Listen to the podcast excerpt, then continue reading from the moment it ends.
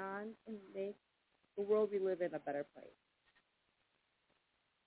And I have the privilege of introducing our first international guest. I'm going to butcher your last name, warning you now. but she's a soul activator and a psychic alchemist. And using a very unique way that isn't done a lot yet, uncovers solutions to where you're struggling in life. Welcome, Laurin Mariani. That's correct. Thank you. Welcome to the show, and how are you? Very well, thank you. I am calling in from Zimbabwe, so across many oceans, I would assume. My geography is not very good. But it is good to be joining you today. Oh, I'm honored. Now, before we get into why you do what you do, you explain what a soul activator and psychic alchemist is. So, as soul activator, I love waking up people's souls. So I think sometimes we go through life and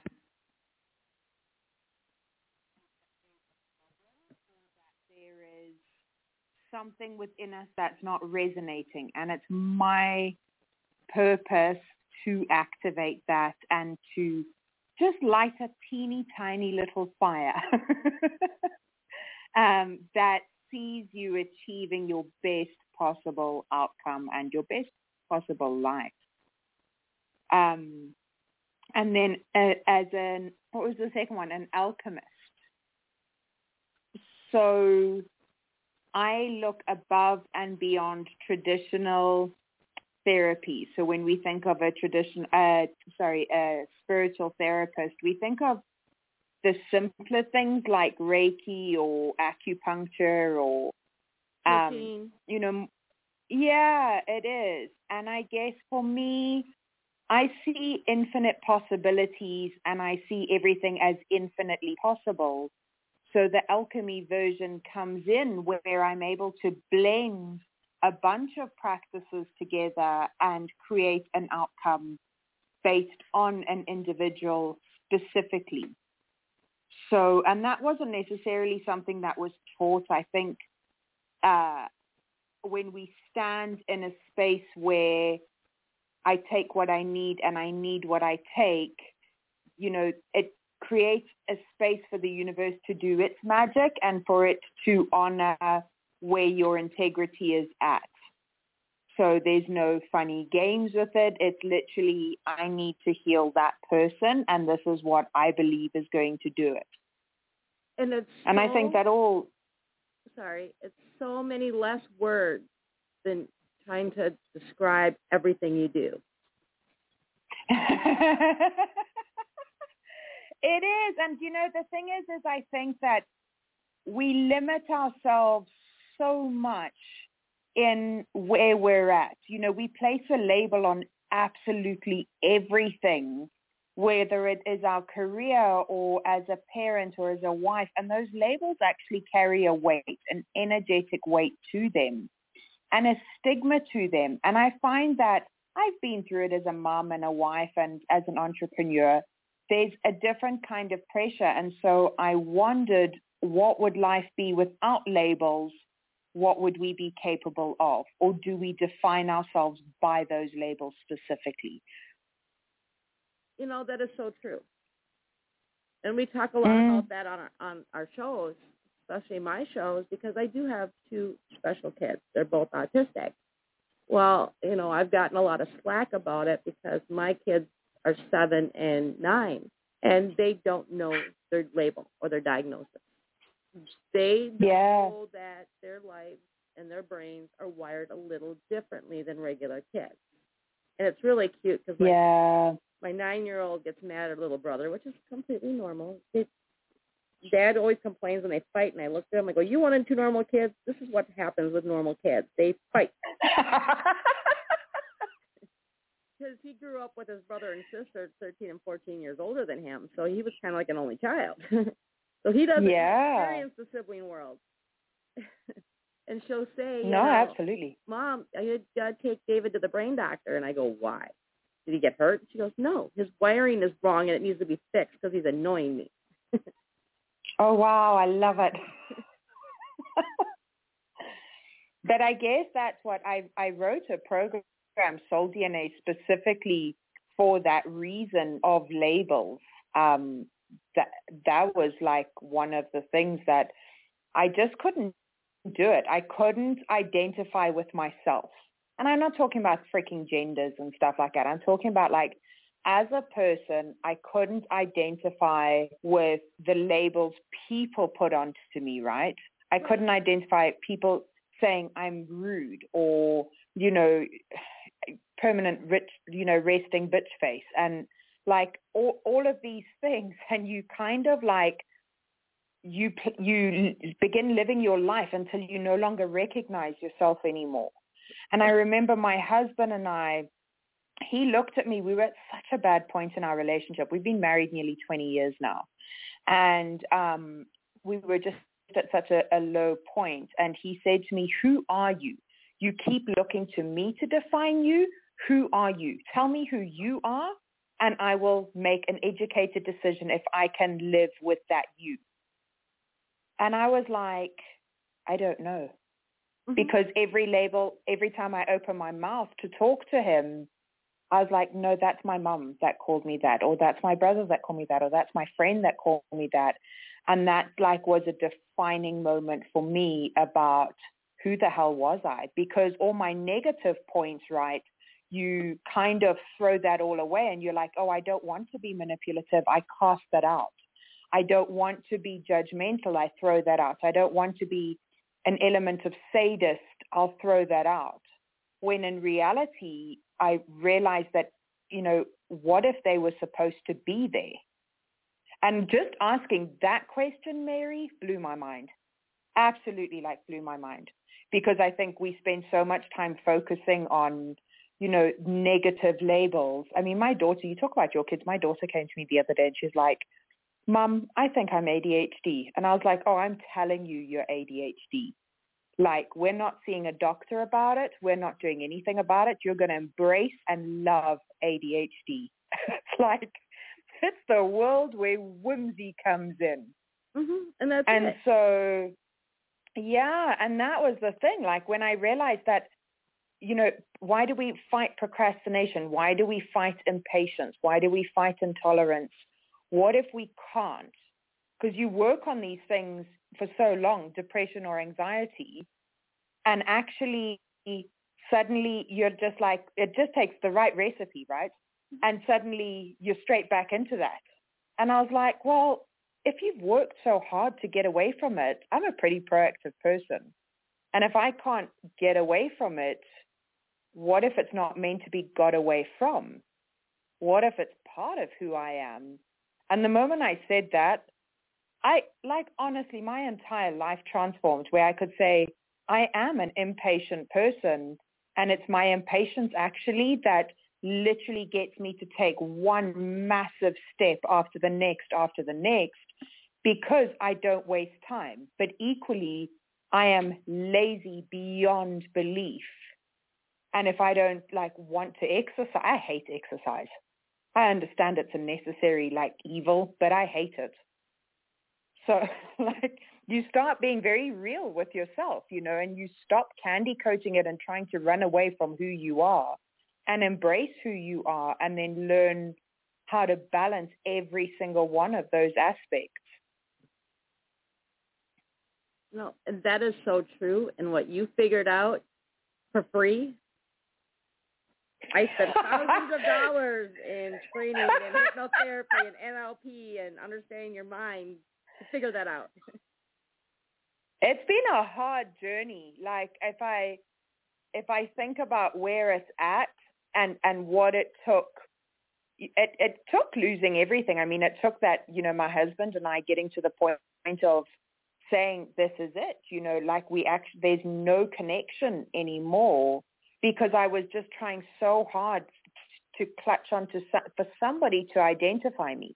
And I was trying so hard for just you you grabbing at like loose ends and scraps because it's easier. I, I wrote a post today actually for our content in August about judgment and how we cast judgment out at everybody else when the judgment is actually an inward process and we should be able to judge ourselves and look at ourselves authentically and say, hey, I am this person and that's okay because I think it gets taken out of us from a, a young age, you know, stop being so silly or that's ridiculous. And I mean, when I hear people say those comments to kids or to adults, you know, and I think, what DNA, soul DNA strands are you killing off? Did you just kill off whimsy? Did you just put it into dormancy? Did you put intuition into dormancy? And so as a soul activator, it's my job to bring all of those and resurrect them from the dead. No, that's a big reason why, you know, I work with a lot of soldiers transitioning out of the military and trying to figure out who they are.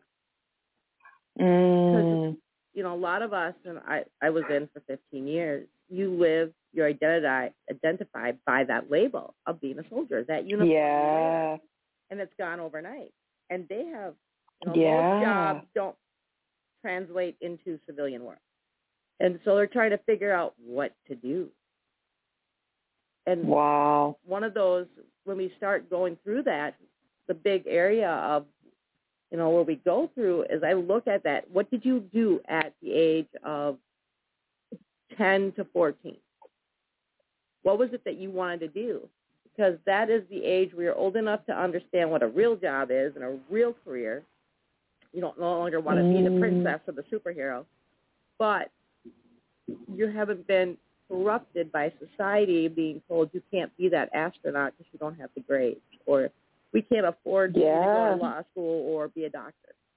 And we can mold Absolutely. different jobs based on what you like to do, what you wanted to do back then. Absolutely. And it's not even that. Like you think, for me, I I I think it's even I knew from a young age that I was going to help people. Like my whole life growing up in a super Christian home, I was like, I'm going to be a missionary. Like I, I don't mm-hmm. care where, and like living in Africa to claim I'm going to be a missionary is like, you all come to Africa to be like missionaries. And so like I wasn't even afraid of that. And then you know you go through your transition and you go through your awakening and you know you kind of like that all i didn't plan on meeting my husband. I didn't there was so much i didn't plan on. And you know that all came to an end. And i remembered um years later actually probably a couple of years ago now um i said to my husband we left a party at three o'clock in the morning and i said to him he, you know one day I'm going to help people. And, and he laughed at me and he was like, you qualified as a chef and then you qualified in interior decor and now you want to qualify as a psychologist. And I was like, oh no, no, no, not as a psychologist. That's far too like labor intensive for me. I'm going to call it into being. And, um, you know, we laughed about it. And yet when I look at the little me, I always knew I was going to help people. I just didn't know that I had to let go and let source do it in order for me to achieve that. That's it. And you went back to the little you to figure out the next path. And I went through the same thing when I got out, trying to figure out my career path yeah. and what I was going to do. And that's how I ended up. In the field I'm in, I just have a lot of words that go behind my name because I didn't think about the word alchemist. Because you know I'm an NLP specialist, I'm a mental health coach. I specialize in trauma and hypnotherapy. You know I have these lists. and now, Do you know what the thing is? Is like I love within my soul DNA. I have a sadist, and the sadist can either be as society knows it, or it can stir up emotion in somebody. And so mm-hmm. when I looked at the word alchemist, it stirs up, I don't know, it tickles my soul and my sense of humor. It stirs up something within it that you, creates a curiosity and it creates like, what can you do? And I don't know what I can do until I'm in that situation. So at that point, I, I got multiple practices under my, my belt, but I also have FOMO. And what if like I'm about to get another gift or download another one, but I I have now have a label to my name, and that's going to stop that gift. Keep adding more words so for, to the list. It is that that was my thing. So I was like, oh, I love the thought of a pot, and we just chuck in a bit of alchemy. You know, and it's really kind of funny because um, back in the 20s, and then it progressed farther into like the 60s and 70s. There was a scientist by the name of Bruce Lipton who believed that each cell in your body contains its own DNA that is copied throughout your body. So what you think actually is in your foot or in your arm or in your, copied throughout your body. And which is part of the reason why um, addiction issues are so hard to get rid of that in our system stuff mm-hmm. for it. Because mm-hmm. when you start labeling yourself, and that's like one of the first steps in addiction recovery is you have to admit you are an addict. So when you keep yeah. saying this over and over again, it keeps putting it into your identity of who you are. It makes it build it into your DNA, so it makes it hard to get rid of if you want to. Yeah. But equally, I think like if you are an addict, why, like, where is it there? So I was an alcoholic for many years, and I stopped drinking the day I met my husband, just in sheer terror at my own behavior and that I would lose him. And so that was enough to make me stop drinking altogether for seven years. And I remember walking into our kitchen and I picked up a glass of wine and I had a sip and he went cold. He was like, oh God, no, I've heard rumors. He never saw it. He just heard rumors. And so, um, you know, for him, and I said to him, I don't have a reason to drink anymore. I'm now safe. I was, I only drank that amount because I was running away and I don't need to run anymore. And so I no longer feel the addiction to the alcohol. But I could label, when I looked at my own soul DNA and saw addict in there, I was like, oh, that makes perfect sense. Like I have the ability to get addicted to anything. And I think knowing that in itself, that you have that kind of power in your life, you just set that soul DNA strand down to dormant. And, you know, there's no need to put that up. But I mean, it would be great if I got addicted to exercise. I think that would be a win. You know, just even even at ten percent, my husband would probably be thrilled. But it just I know the feeling. um, but you know, I, I think like for me, it was just embracing every aspect. I took all the negatives and I like started putting that all in and it was incredible like the the transformation where I could then look at my my body in front of a mirror and no longer see that because I saw myself in a series of you know personality traits instead which made perfect sense to me because I, I, well, I, would, I guess you're kind of blaming your body for, I mean, you, you need to blame something. So if you can't blame everybody else, you blame your looks or your identity or your personality or, you know, it's got, that blame has to go somewhere. Oh, that is so true. And Mm. getting people to realize that. You know, we live in this society, either you're an effect person or you're a cause person. So either you Mm. see the issue, you do something to fix it or deal with it, and admit, you know, failure in a part, I guess. Not the best word, but Mm. or you sit there and Yeah, yeah. blame society for every problem you have and not do a thing to fix it.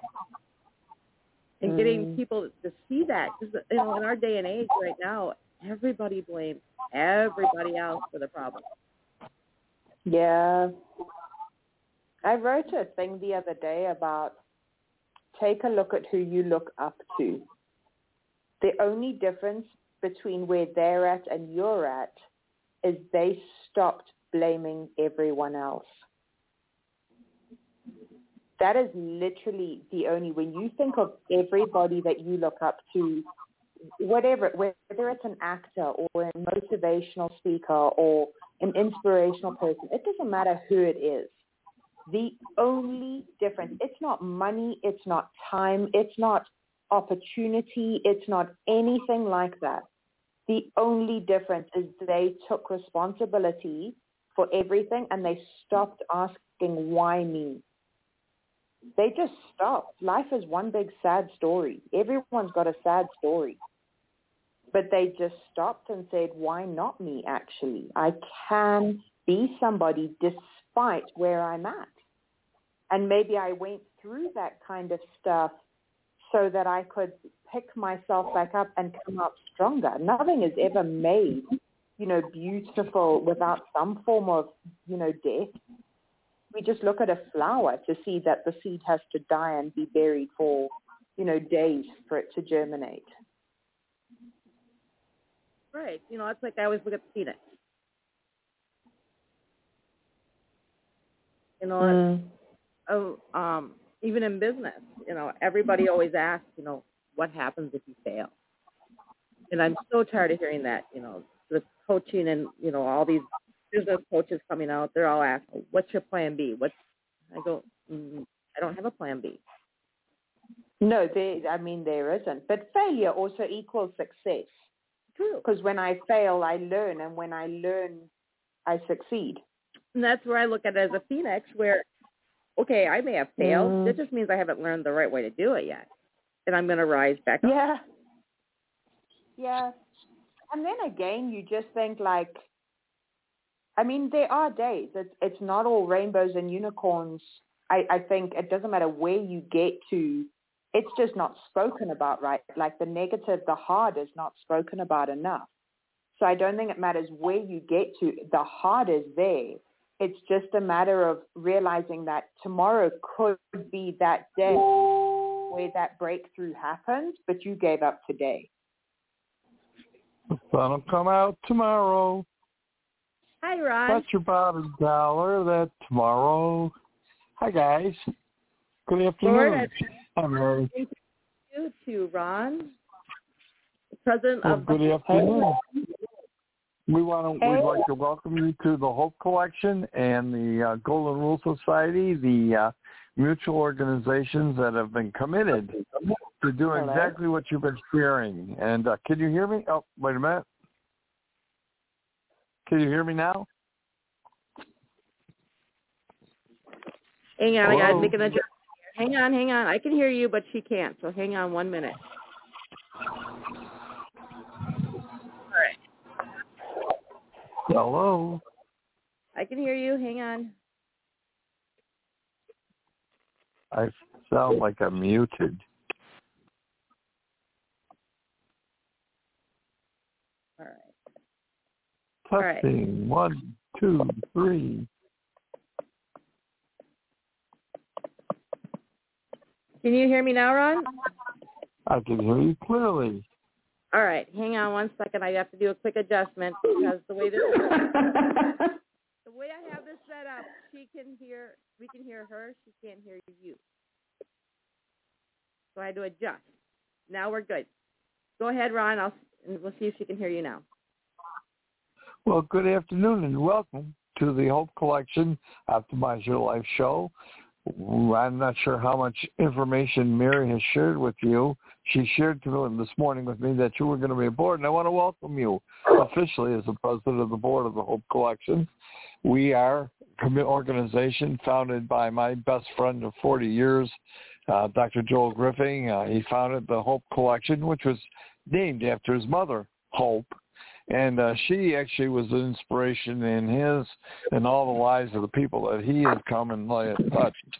Joel Griffing is a doctor of mathematics, uh, had been an advisor to three presidents, and actually was asked to speak in front of Parliament for Margaret Thatcher to teach them how to, instead of go going the way of the government running everybody's lives, go towards capitalism and free enterprise. And so he had a track record touching lives and the whole foundation on which we operate in, and we're not ashamed or we don't hide it.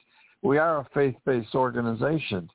And a centerpiece of what we believe is that God created the world, God created us, and we serve him. And so I want to welcome you because you've indicated some things you're sharing this morning. Those align with what you've been doing and what you're looking to expand on. And we welcome you. So I stopped in this afternoon to say hi. I knew you were going to come in the show today, and we welcome you. I'd like to talk some more with you and see how we can integrate uh, some of the causes. Joel has kind of put it this way. People who become members of Hope, and it's free, there's no charge, and it's a, a volunteer organization, and our theme is helping others by helping them help others. The key is this, everybody will help somebody sometime that that's okay. It's good. But when you can teach someone else and help them to help somebody else, you're multiplying the force. You're creating a spirit of core. You can move mountains. You can change things. That's all based in that one basic premise. And if you have hope, it's because you have faith in your heart and you grow it. And together we can become and work more to do that. So I welcome you, and uh, I've been listening in for a few moments, and, uh, just thank Mary for allowing me to come in and, and into the middle of the conversation today. So we hope that you, as you explore and look at the precepts and what the Hope Collection is committed to doing and are, is doing, we want you to feel welcome. Thanks, Mary, too. I believe I've been muted again.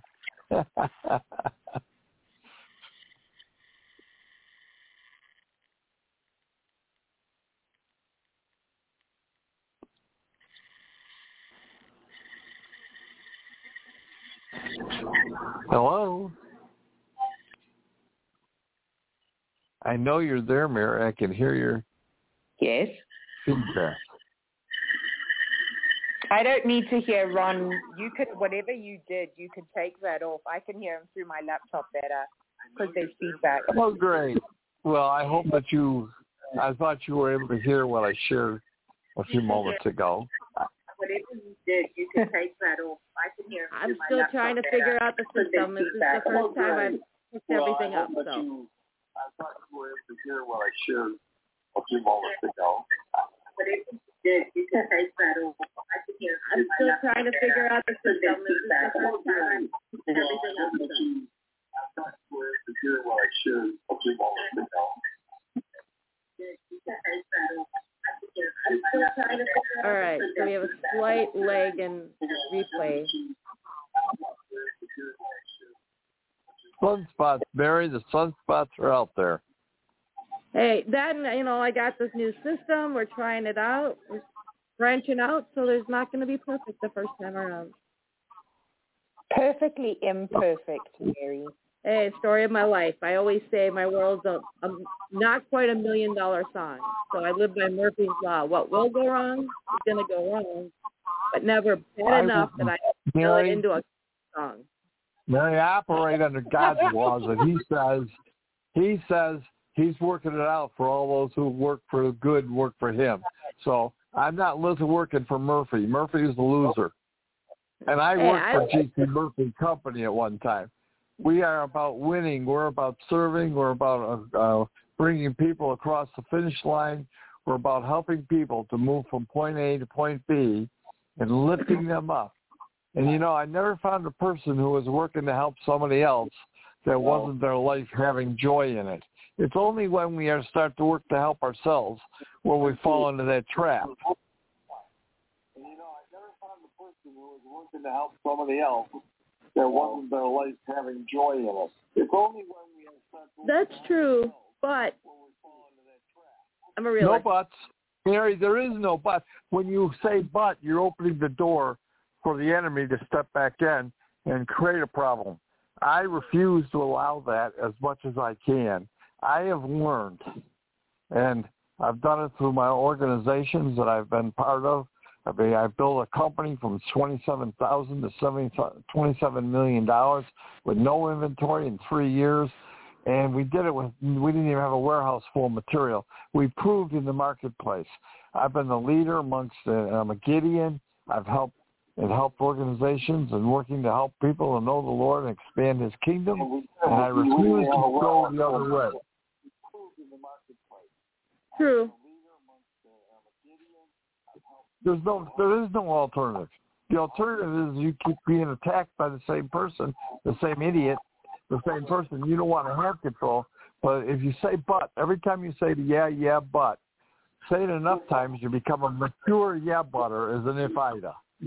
See, I'm not going to be if I had done this, this would happen. I'm going to continually move forward in life, knowing that if I fall within the the, the call that I've been called to fulfill, I'm going to help and move things forward.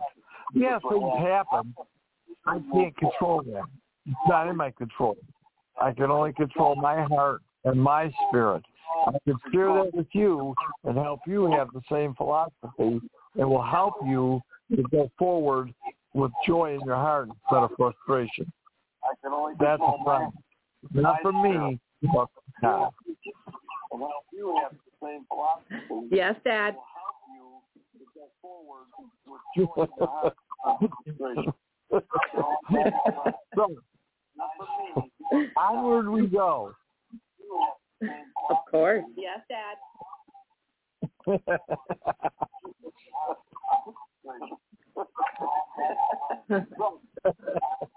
well, One thing you'll I learn didn't that all, all the listeners know is I'm German Irish military, so sarcasm comes out like you breathe. and, it's because I'm my a- kids actually because I'm a forgiving Great. dad, I learned how to, I learned how to appreciate that we love you in spite of that. Hey, it makes me me, and it keeps y'all entertained. So I, I can use sarcasm, but I don't understand sarcasm. You know, it's you an weren't meant American to, thing. you weren't meant, you weren't you weren't created Even, to even here, accept like or to give I criti- have to criticism. You weren't say created to my for it. husband, like you know, like Sheldon in The Big Bang Theory. Mhm. I have to like say to somebody, "I'm really sorry." Uh, was that sarcasm? Yeah, just don't, you don't have to acknowledge it. You have to accept it, and you don't have to uh, acknowledge it. I want us to spend our time and spend our energy lifting people up, helping people come closer to having a spirit that feels joy and favor in this world. Because there's too much of the opposite that's proposed, promoted, and built and relied on. And the rest of the world just sells out to it, accepts it. I refuse to accept it. Won't. It's not in my being to do that. And I share that as a example for everyone. And I hope that it, I find, and people told me that it attracts people and helps people. See, when you when you can confirm an issue that's an issue, all you're doing is reinforcing that issue. When you say to someone, I understand there's an issue, but I can help you if you look at it with a different perspective and you help them walk through it, you can make a difference.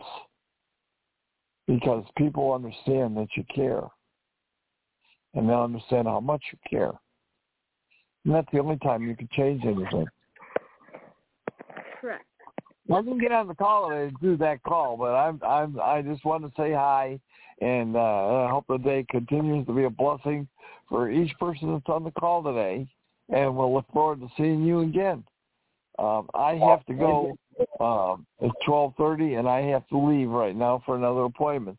So, folks, have a great day. It's a pleasure meeting you.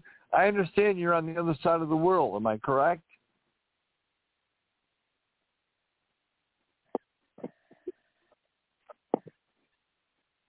Laurin's in Zimbabwe.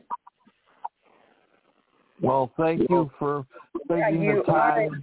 incorrect. I'm quite a few oceans away from you. Well, that's just distance.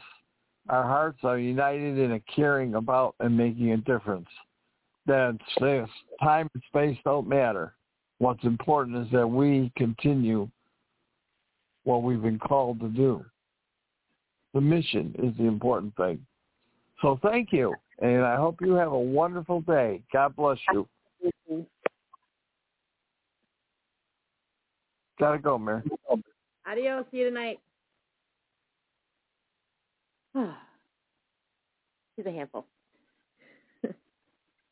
um, sarcasm is that's really ironic. Um, my son understands it. He's good at dishing it out. It's kind of like a nice way Yeah. of saying something that you want to say is an insult. No, I think it's I think it's awesome. I absolutely love it, and I I play it in my mind when it's directed to me. I'm like, what? I like I, I, that. there's a short circuit in my mind that is like doesn't quite get it. Um, and once like I've acknowledged it, my husband and I laugh about it. I'll just be like, was that sarcasm? And he'll be like, well done. And I'll be like, that was hilarious. You know, I Mhm. can I can get it in that aspect, and I within my soul DNA there is a sarcasm, you know, or a sarcastic element, and I think I witter about it a lot in my own mind. But when it's on the receiving end of it is where I have the issue. I have no issue dishing it out. I just have an incoming issue. It's a delayment. yeah. There's a what we call it in our house a clog in the filter. Oh yeah, that's a that's a good way to put it. you know, it's like kids who don't have that filter yet, or it's just overflowing. So it comes in the brain, goes out the mouth. Yeah, and you know, I think I think a lot of the times, you know, I I've taught my children to speak before they think hmm because when we think before we speak, we suddenly put on all these filters, right? What's acceptable? Will I hurt the other person? Is it nice? Is it kind? Is it gentle? Is it true? Is it like, you know, there's so many things that go into that. And yet, when you speak before you think and you understand that you're not a nasty person, you're not a vindictive person, you're not like, it's not coming from a bad place. You can challenge it from an entirely different perspective, knowing that you trust every word coming out your mouth. Just a different way of looking at it because I don't know, here in Zimbabwe, we're really old school about manners and kids are to be seen and not heard. And you know there's a lot of that that's still here. And i was like no that doesn't work for me. Like they have to be respectful but i mean adults have to be respectful to each other right? But you can say anything you want to say in the right tone. Tone is everything, and you know, I get a lot of slack for that, like with my daughter, because she, I encourage her to speak her mind. Mm. It gets her to. It helps with your self-esteem to be able to just speak instead of having to sit there and worry about upsetting somebody. So, like, yeah when someone picks on her brother, and it don't matter if it's an adult, she looks at them and to ask them, "Are you bad? Are you a bad person, or are you evil?" Because only bad people, or evil it. people, are gonna be mean to a child. Yeah well played And then she'll start quoting Did you Bible give her a high five in front of? Did you give her a high five in front of everybody? I do, and then they look at me, and I look at her, and I go, "She is not wrong, so I will not correct her. If she's wrong or inappropriate, I will correct her in real time. As her parent, but I don't need somebody else to parent my kids. Thank you. That's it.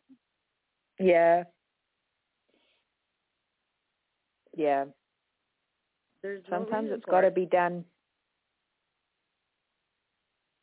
But I think when you think of the the kind of generation that would be raised, you know, if all kids were taught to be true to themselves instead of having to conform. I remember my kids were painfully shy. Um, I'm a painfully shy person, actually. Many don't see it, but I know I am. Um, and I remember my kids would never greet people. And I mean, it's unheard of here. I mean, Zimbabwe produces the world's best manners, right? And I just, I like wouldn't even apologize for it. I was like, do you want to say hello? And they'd hide behind you and be like, okay, that's fine. And like we'd carry on with conversation. And if somebody bent down to my kids to greet them and like get up in their face, I'd be like, you don't have to do that, thanks. Uh, you you wouldn't like me doing that to you, would you? Like I used to imitate their behavior to them. Mm-hmm. No, there was a, I'd be like, what, what, what the hell are you doing? Well, I'm just imitating your behavior, right?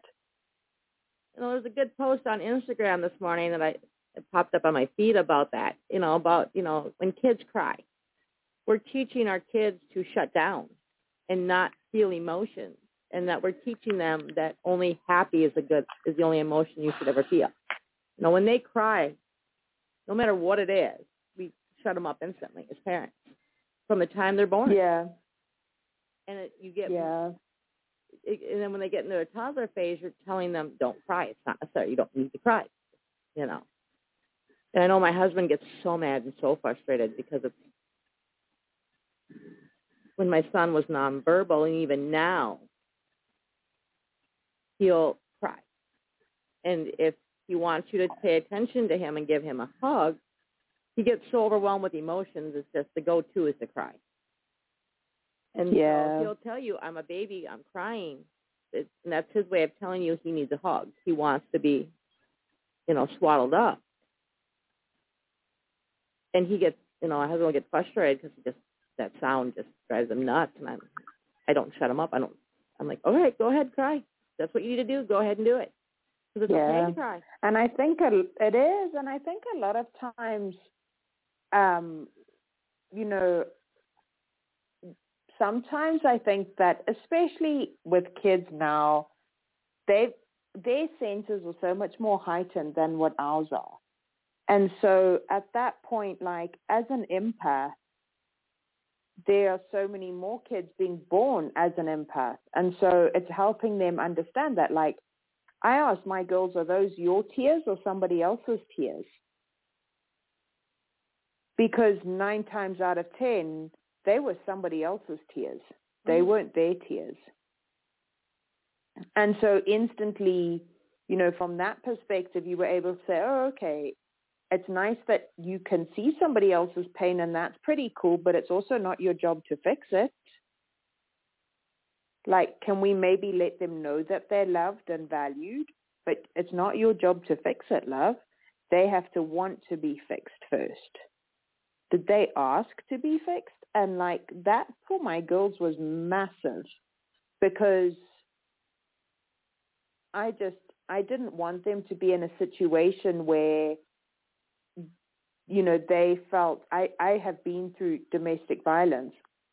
And so I never wanted them to feel that they had to fix somebody else.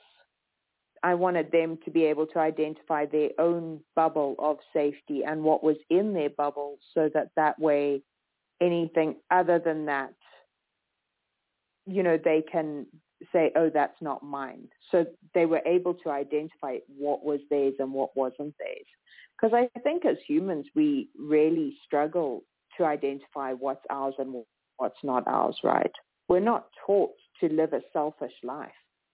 We're taught to live a people-pleasing life and, you know, just keep carrying on and it doesn't matter what the cost is to yourself it's it's got to be for somebody else you know and as long as you're living for somebody else and helping them you'll be okay and that comes at a cost Right. Look at how many kids go to college to get a profession that their parents want them to be.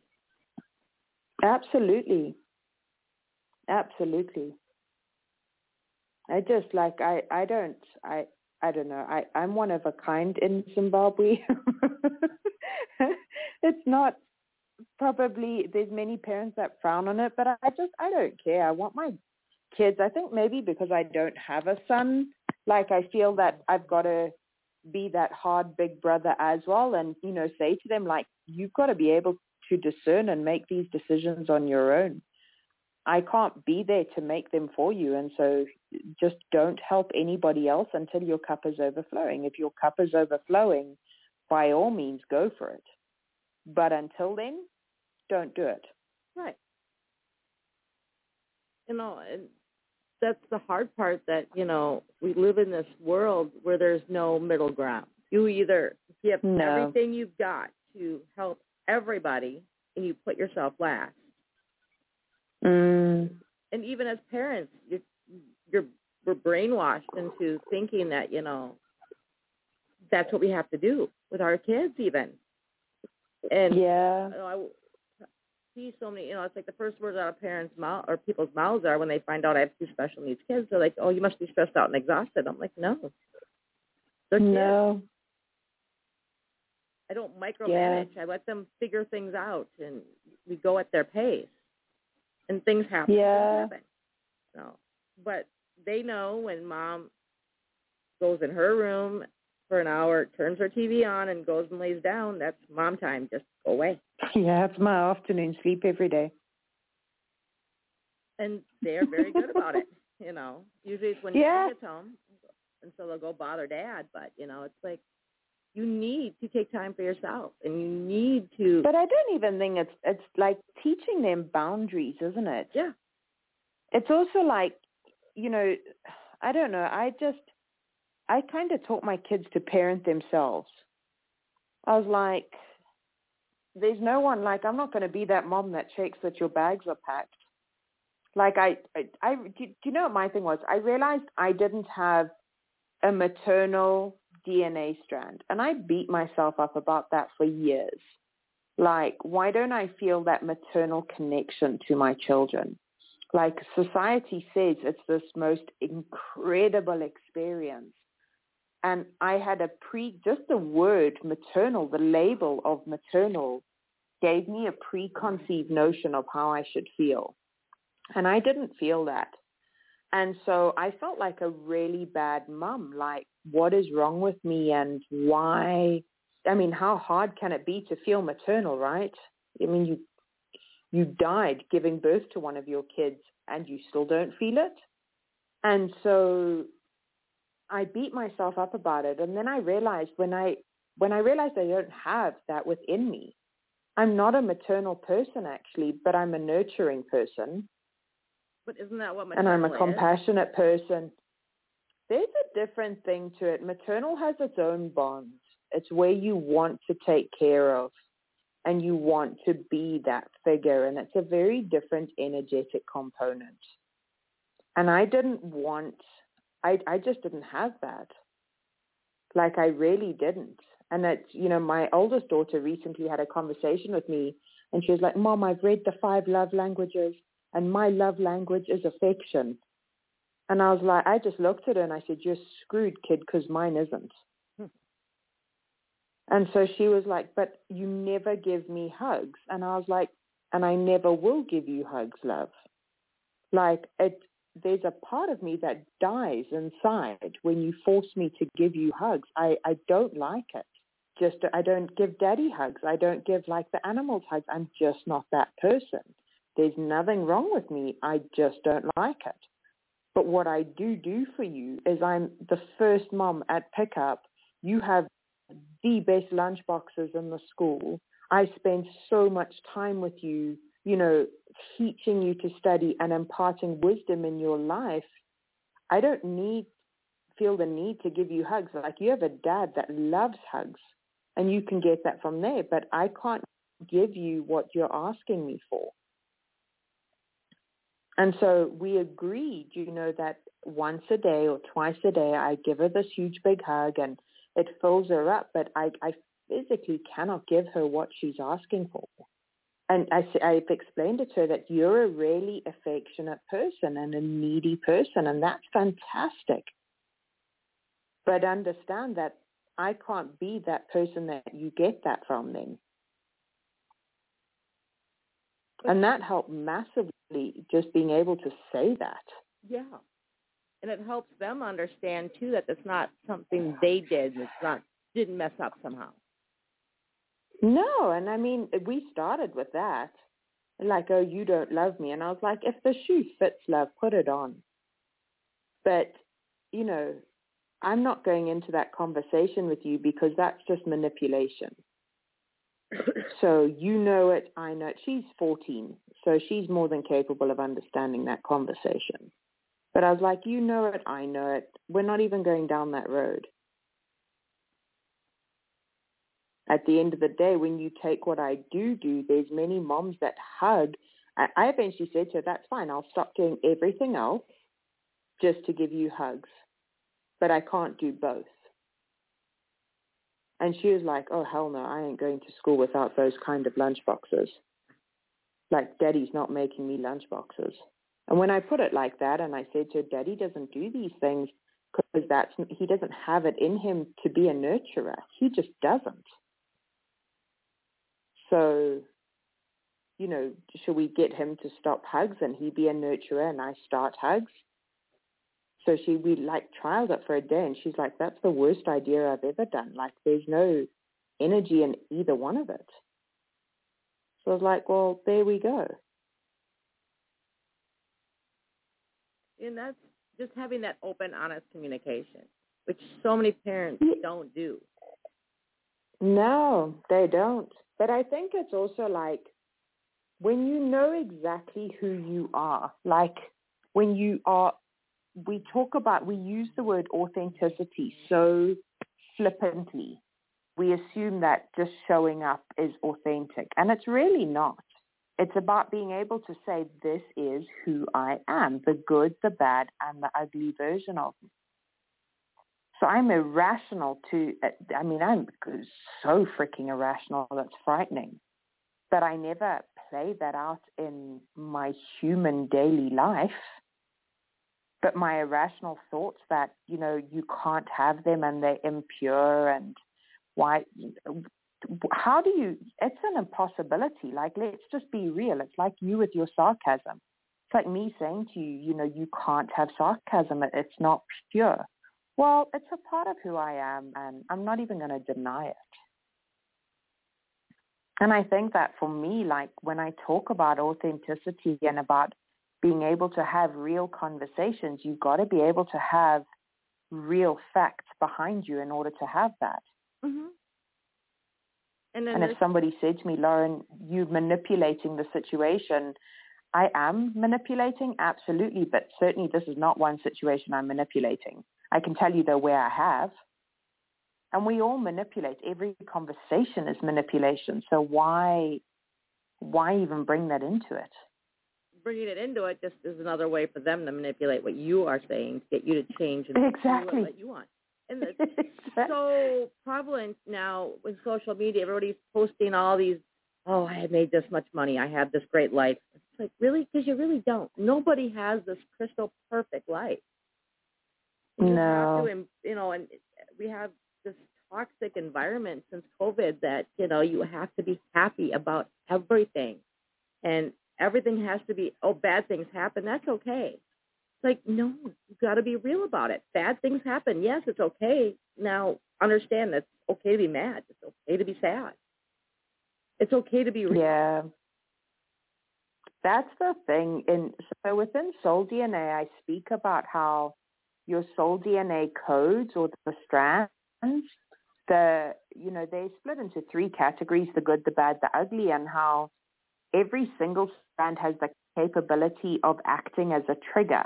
So if you're a naturally anxious person, you know, we society teaches us to get rid of your anxiety. Mhm. What if your anxiety was there because you needed a sixth sense into, hey, that, that's not the right path. And so you feel anxious about it so that you can make a more informed decision about where it is that you need to go.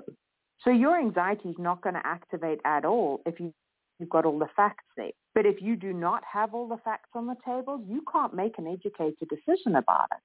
That's it. And I realized that that was one of my things is, is that my husband and I early on in our relationship used to argue about it all the time because he'd say, hey, we've been invited to so-and-so's house. And I said, yes. And I was like, why would you do that? I like who's going, what food, what is the dress code, how many people are going to be there? Because I get a very like strong sensory overload. Mhm. And so I like needed to know all of this so that I could make an educated decision about whether I could go or not. And I certainly wasn't prepared to stop him from going, but I can't be in spaces with too many people for too long a time because I, I literally just shut down. So at that point, like my anxiety is going to be through the roof. And so over time, because I've been able to say to him, hey, I am an anxious person when you just drop that bombshell. This is what I need to know. And I'm not asking to say no. I'm asking to make an informed decision. And the minute I know all those facts, I'm able to then say, I can feel my anxiety, you know, calming right down because I now have everything at my fingertips to make that decision. And that's it. And people don't understand and realize that. You know, all anxiety is is that your subconscious, your brain is trying to protect you from an environment that you don't know about. Yeah, your soul is trying to do that for you. So intuition or your conscience, every religion has its own name for it, I guess. Mm-hmm. But it's not like I, I don't even think I don't even believe it comes from your brain. It's like it's your sixth sense mm-hmm. is like gently whispering and saying, "Hey, I don't think you're going to be very happy there. So do you want to just check out so that you can make a better decision?" That's it. And like the minute you feel that trigger, you're able to be like, "Sorry, can we just revisit this conversation again? Something's not adding up to me, and I just need to kill it." And so you're able to go through it and say, okay, now that I've inquired more about it, that's not for me and thank you. And that's it. And people make it into something it's they feed off of it. And we're taught in society that, you know, having this issue is bad. Yeah. Well, it's the same as ADHD or anger or you know, any one of being a narcissist or any one of these things. And I look at it and, you know, I think to myself, bipolar, schizophrenic, any one of those things. I look at it and I just see it as energetics and I think, oh, there's just something that's out of balance. You know, if we if we went to a muscular skeletal doctor, I don't know what the proper name would be, but you know, they would say, well, you're balancing a little bit more on your left side than your right, and, you know, that muscle's not working properly. So this is no different but in energetics where, hey, you keep reacting in the same way. There's a trigger for that. Let's work with that trigger. And let's learn exactly who your soul is. Because it's, it is you to some extent. You just didn't realize that it can be balanced. You didn't realize that it has its own it's the only part of you that knows exactly where you're going, right? It's source, it's God. And it's within. So if we have, you know, I, I did a podcast the other day and I spoke about what it was to be in the image of God. And I said that so many times we put, we've, society has put God on this pedestal, right? Mm-hmm. And we worship him from far, far away because we don't, I mean, I'm just Laurin. What would God want to talk to me about and would I stand next to him? And so I took the verse of, you know, I'm created in the image of God and I thought, this is where like alchemy comes into it, I guess. And I was like, if I'm made in his direct image, it, I wasn't made in a sub image. I was made in his direct image. What would that look like? And I realized that when I really thought about that first, I could stand next to him and say, hey, great job. I look just like you. And at that point, you know, I could say my heart would be like his. Or did he make me with a lesser heart than he did? No, did he make me with less patience than he ma- than he has? Did he make me with, you know, less self-control than what he has? He made me human. I was made in his image. And so the moment I realized that, I realized, hey, it lives within me. I have him within me.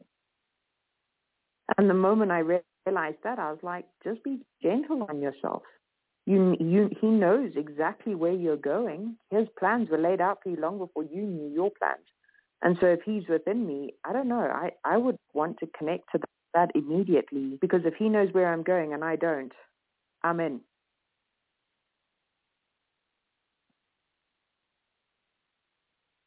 But people don't think of it that way.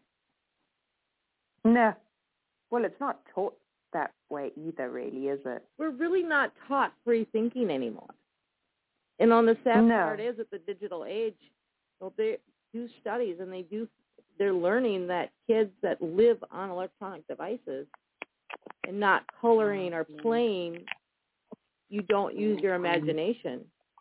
So at the same time, imagination is crucial for problem solving, which is why Absolutely. kids drive you nuts wanting direction of how to do things every moment of every day because they're not taught to play with an imagination, have that imagination. It's bad. And so they never learn how to solve their own problems. Yeah. I did a thing. There was a, I wrote, I'm trying to think of the formula. Creativity plus inspiration equals momentum. Mm-hmm. And it was exactly that about when you have a problem, you get creative. And the moment you get creative, find inspiration. And the moment you find inspiration, momentum comes in the purpose for your mm-hmm. life.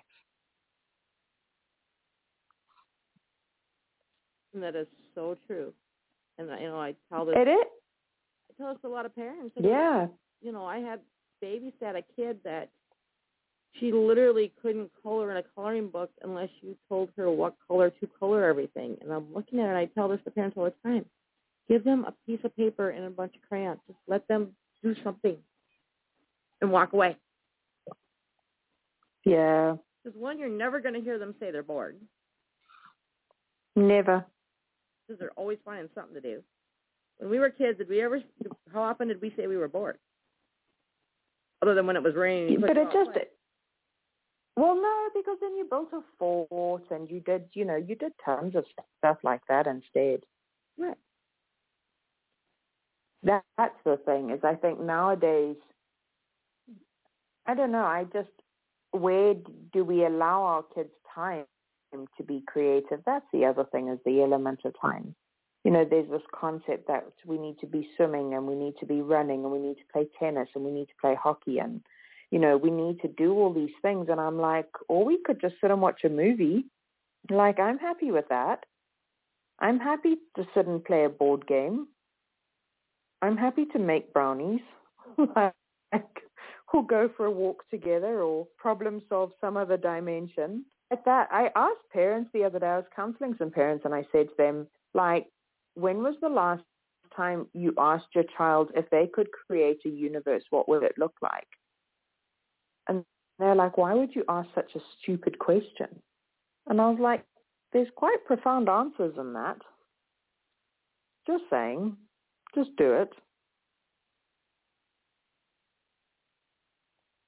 That's where their hopes and dreams are lying, but you just took them away, so they had no choice but to put them into another universe that became superheroes because the reality of them being allowed to be that here is impossible, really. Right. Or imaginary friends. Yeah. Yeah, I had those beaten out of me. Know, and everyone just you know looks at my kids like they're weird because they literally can sit and play in a mud pit and turn it into an African safari. My son's all into the Lion King, and he literally took um, Jenga blocks and built Pride Rock. And he's got all Oh, his little love it. animals, you know, and creating that whole scene. Well, we don't have all the animals to go with it, so he's got different animals to take their place. He's got a piece of foam like it's like a tree, and I'm just like, oh, this is great. Oh, oh, I must send him. We're going camping um, in about a month's time to the one of the wildest places in southern Africa, and they have a pride of 33 lions in that area, and so you were camping, and then I, you hear all these stories, and so I want to experience it myself. I grew up very wild, and you were in a wild place, but certainly not this wild. And I said my husband, I want to go and feel insignificant, you know, to the point of literally sitting on the knife's edge of, am I going to die or not? And so the wildest place here in southern Africa is thankfully in Zimbabwe, and it's literally camping with these lions. And there's stories about people, you know, waking up in the morning and the lion, they can't even get out their tent because the lions are there. And they're wild. Mm-hmm. It's, it's not like a, you know, so I said to my husband, we were laughing today. He was like, have you bought a bucket for a toilet yet? Mm-hmm. So I was like, so I said, no, but let me add it to the list. Life insurance policy updated. Your will updated. Yeah. I'll be leaving the whole lot. You gotta send me pictures. He would absolutely love that. Yeah, I will do. I, will do definitely. I'll hundred percent send them through pictures. Um, hundred percent. I said to my husband, well, there's no there's no cell phone signal there, so it's not even as though they can automatically upload to the cloud or anything like that. But I said to him, you know, if anything happens or what have you, just make sure that you take my phone to Wi-Fi and it will automatically let the world know where I was. yeah. You know, he's planning Yeah. two trips, and I told him if you save up all your money, we can we'll, we'll go. And one is to the Galapagos Islands, and the other Oh one, yeah, my daughter would love that. the other one is to an African safari. He wants to see Lion King, the real Lion King. Oh, there's so many incredible places to do that. Yeah. Yeah. Yeah. Yeah. Maybe not camp with them, but there are many places that he can do that. Said you save up money, and we will do it. And you have to get a passport. Yeah, hundred percent. Hundred percent. So we are out of time for today. Wow, that hour went by fast. Scary. I would love for you to come back. Definitely. I would love that too. Right. So thank you for joining us. I love what you do, and I'm going to steal that alchemist name. It makes Go for it. so much easier to describe what I do because I work with special needs families, and it's a different degree of between meditation, yoga, hypnotherapy, coaching. It's I work with the whole family with the kids, not just the kids and not just the family. We we do it as a unit. I'm a special needs alchemist. So now instead of putting this list of all the things I do, I can just say I'm an alchemist. Mhm. And it's such an incredible thing because it opens up intuition massively. It opens up discernment massively. It opens up all of that. And I think that's the part like where the infinitely possible and infinite possibilities exist. They're one and the same. For joining us. Thank you, Laurin. The soul activator, psychic alchemist. Join us back here tonight at nine eight p.m. Eastern for Gavin Johns and his show about making it to the majors and how he's had to struggle through life with injuries and everything that could happen, and- and still keeps pursuing the dream. So goodbye and good night. And we'll see you back here later. Bye for now. Bye. Thank you for tuning in to Optimize My Life Radio. We hope you found today's show insightful and empowering.